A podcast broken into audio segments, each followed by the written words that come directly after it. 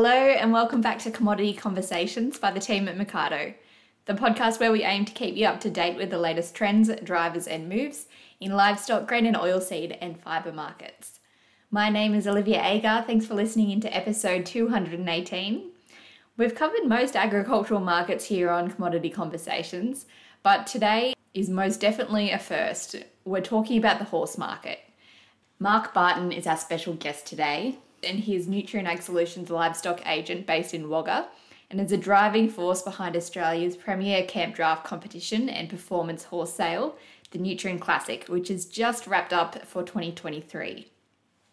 We're going to hear the history behind the event, how the horse market is travelling, and what the advantages are of using horses in working with cattle. But before we get into the episode, the main market release this week was the USDA's World Agricultural Supply and Demand Report. Overall, it was a pretty mild report, no major surprises.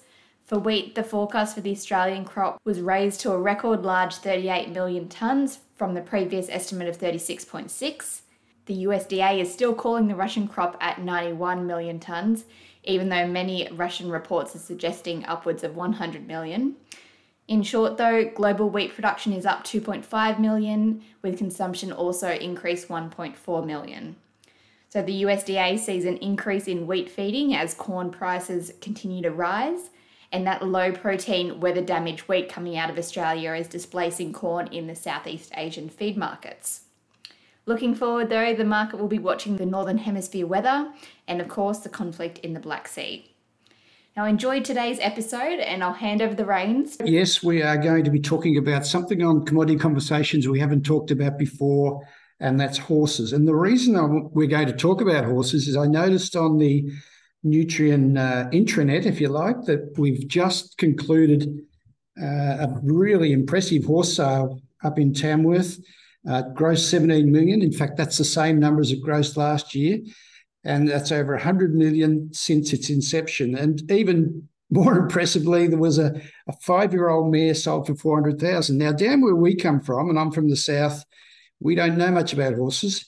But today we've got Mark Barton on board, and uh, Mark's sort of the driving force behind this. Mark, welcome to Commodity Conversations. No, great to be here, mate. Thanks for having me. No problem. Um, as I said, I think most people uh, in the north would know about the Tamworth horse sales, but a lot of our listeners wouldn't. So just tell us a little bit about the history. How long has it been going? How many horses? Yep. Where do the sellers come from? Where do the horses go when they're sold? Just a bit of background on it, Mark.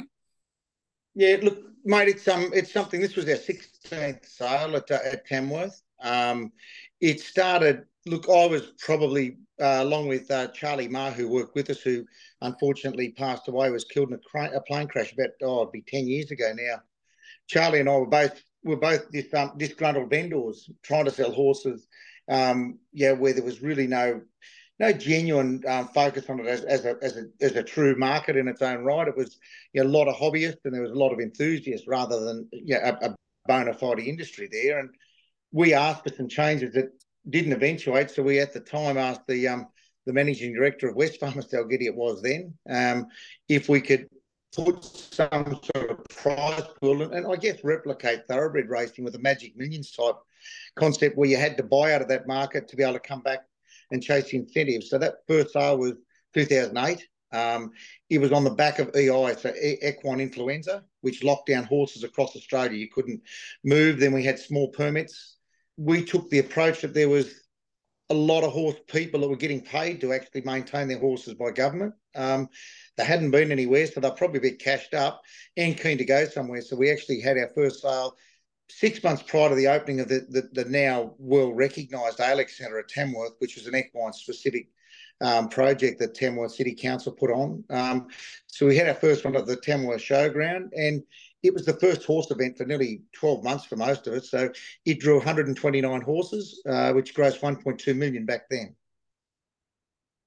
So, did you have any concept that it would go to this level, Mark? I mean, to see to see horses making this sort of money um, is just amazing because they're they're they're going to be used um, for people in sport and and yep. camp drafting, etc. Just tell us a little bit about that. I remember going up to Tamworth. My first trip up there, I think, was to the Angus conference, and we went out to this centre and saw some of these horses at work. It's just amazing when you get to look at it, isn't it?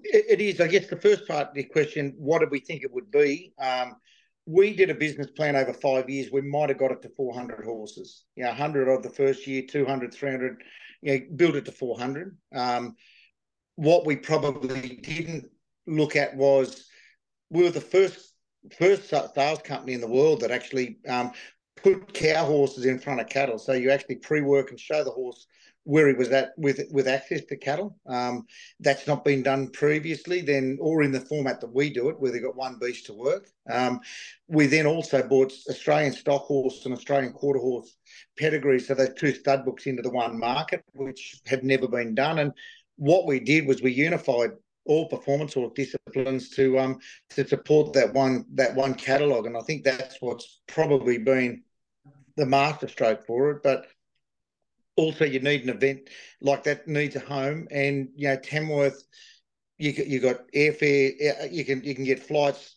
out of brisbane direct. You can get flights direct um, to sydney. Uh, there's terrific accommodation. Uh, there's you know people can go and get a, a decent meal you know good uh, infrastructure pubs you know, etc and i think that plus a site that can house the number of horses. Like we had nearly 3,000 horses with competition and sale on site this last week. Um, there's not anywhere else that I can think of in Australia that can do that. That's extraordinary. Just tell us a little bit about how you mentioned that you put the, the cattle in front of the horses. Just give people who are listening to commodity conversations a little bit of an up uh, an outline of how that might look. How do they how do you work the horses um, so that people can assess yep. their value? Yeah, so, so we've, we've set up a sale ring, which is a part of the indoor arena. So it's around a 30 metre circle, I guess, or 30 metre, uh, probably now be more like 50 metres, I, I guess, in diameter. Um, the idea is that you can work your horse dry, which is not on cattle, show what they're up to as far as the balance and the travel and their ability to stop and turn around. Um, then you put a cow. We we, we have a, a an inlet um, and an outlet for cattle to come in, one beast to the horse, and they can then show their ability to actually track cattle, um, rate the pace of cattle, and actually be able to step in front of a cow and stop it, which, like a working dog, you know, show their, their ability to, to to to read their read their cow, I suppose. So, you know, that in itself, with 650 um, horses to go through, we, we pre-work and we sell them on sale. So that that in itself is you know 1,300 cattle we use just to show those horses off, but this week we pre-worked on a Tuesday, half the catalogue, then Wednesday. Um, so then we sell Thursday through Sunday. So at the very least, you've got a, another full day to get X-rays done, look at the horse, rewatch that video, and it just it's really helped people uh, make a more informed decision. Um, you can see people do their own videos at home, but there's nothing like that uncomfortable or that foreign environment where you see a horse, you know, warts and all. There's there's no retakes. It's it's there's no dress rehearsal on sale day or pre-work. It sounds exciting, and I'm I'm uh, I'm booking myself in for next year, Mark, to come and have a look because I reckon it'd be fascinating to watch those horses go through their paces with um, you know with their handlers who are you know we've all seen. I think a lot of people who don't know about horses have suddenly got a real interest and an excitement in watching Yellowstone. Um, I, I, think uh, this could be uh, our own Yellowstone, Mark, up at uh, Tamworth. Look, I think what it is too. There's a, if you look at just the culture of uh, the Australian culture and, and, our history, there's a, a lot of us, and, and, even you know, yeah, a, a lot of people that have, made Australia their home. There's there's a this generational uh, connection with horses, um, you know, pioneering times onwards, and and I think there's a lot of us that have, you know, I'm lucky enough to, to have grown up with them. My family did, my grandparents did, you know, their my great grandparents. So that was was part of their, their, their survival was, was horses and dogs. Um, I think there's a lot of people who become reintroduced to the horse. Um, you know, I, I think also you look at busy times today, team sport, regional, rural communities, it's it's hard to get a team of kids to, you know, go and play cricket where they can all commit for, you know, 12, 14 weeks solid. Um, camp drafting, um, some other cow horse disciplines, it is an individual sport, so you can actually chart your own path. If you've got other you know life commitments. You don't feel feel that you're uh, you're obliged to be there for a team. So I think that's a big attraction. Um, plus there's something special about that connection i think with with horses and humans i think that's it, it's the, the buying and selling of a horse versus other livestock like cattle and sheep there's a strong emotional connection you know people spend a long time selecting sires to suit mares and then raising a foal and then sending it to either have tra- trained for them or training it themselves it's quite a strong emotional connection no, absolutely. And, um, you know, I think some of the people listening to this conversation will also get that, Mark. Do you think there's, um, I mean, it's amazing that we're so mechanized and everything, but it almost seems like horses have got a bit of momentum. You know, there's more interest in horses now. Is that what you're seeing? Absolutely. Um, look, what we've we've seen is look this year we were 650 horses. Uh, last September with our over five year old horses, which is what we call our open age or, or, or, our masters graduate age group, we've actually had to start a second sale in September to try and accommodate those. Um, we turned away nearly 200 horses from the catalogue this year, and we also had newcomers limited to one horse, and people that have been there for three to five years, two horses, and our founding vendors who originally had no limit, then six, are now limited to three, just to allow more people to participate. So we've had to break into a second sale. Uh, we've got Toowoomba, which is a ridden, uh, it's the home of our yearlings and our broodmares. Um, it's gone from 100 odd to 400 odd horses. Uh, there's incentives there. And we're going to our second year where we've been asked by uh, uh, the original committee of the Horse of the North, which is a Charters Towers, to make that the Nutrien Northern Performance Horse style. So we've now got yeah, three um, signature sales of our own, and we've got like nearly six hundred and fifty thousand dollars worth of incentives that Nutrien put up each year at, at Tamworth, Toowoomba, and Charters Towers now. That's amazing. Can you just? I, I, mean, I can't help but pick up the passion in your voice and the and the um, enthusiasm when you're talking about horses, Mark. Can you just talk a little bit about how you see you know the advantage of, of horses, especially in working cattle. I mean, what what do you see happen when people use horses in in in their cow herds?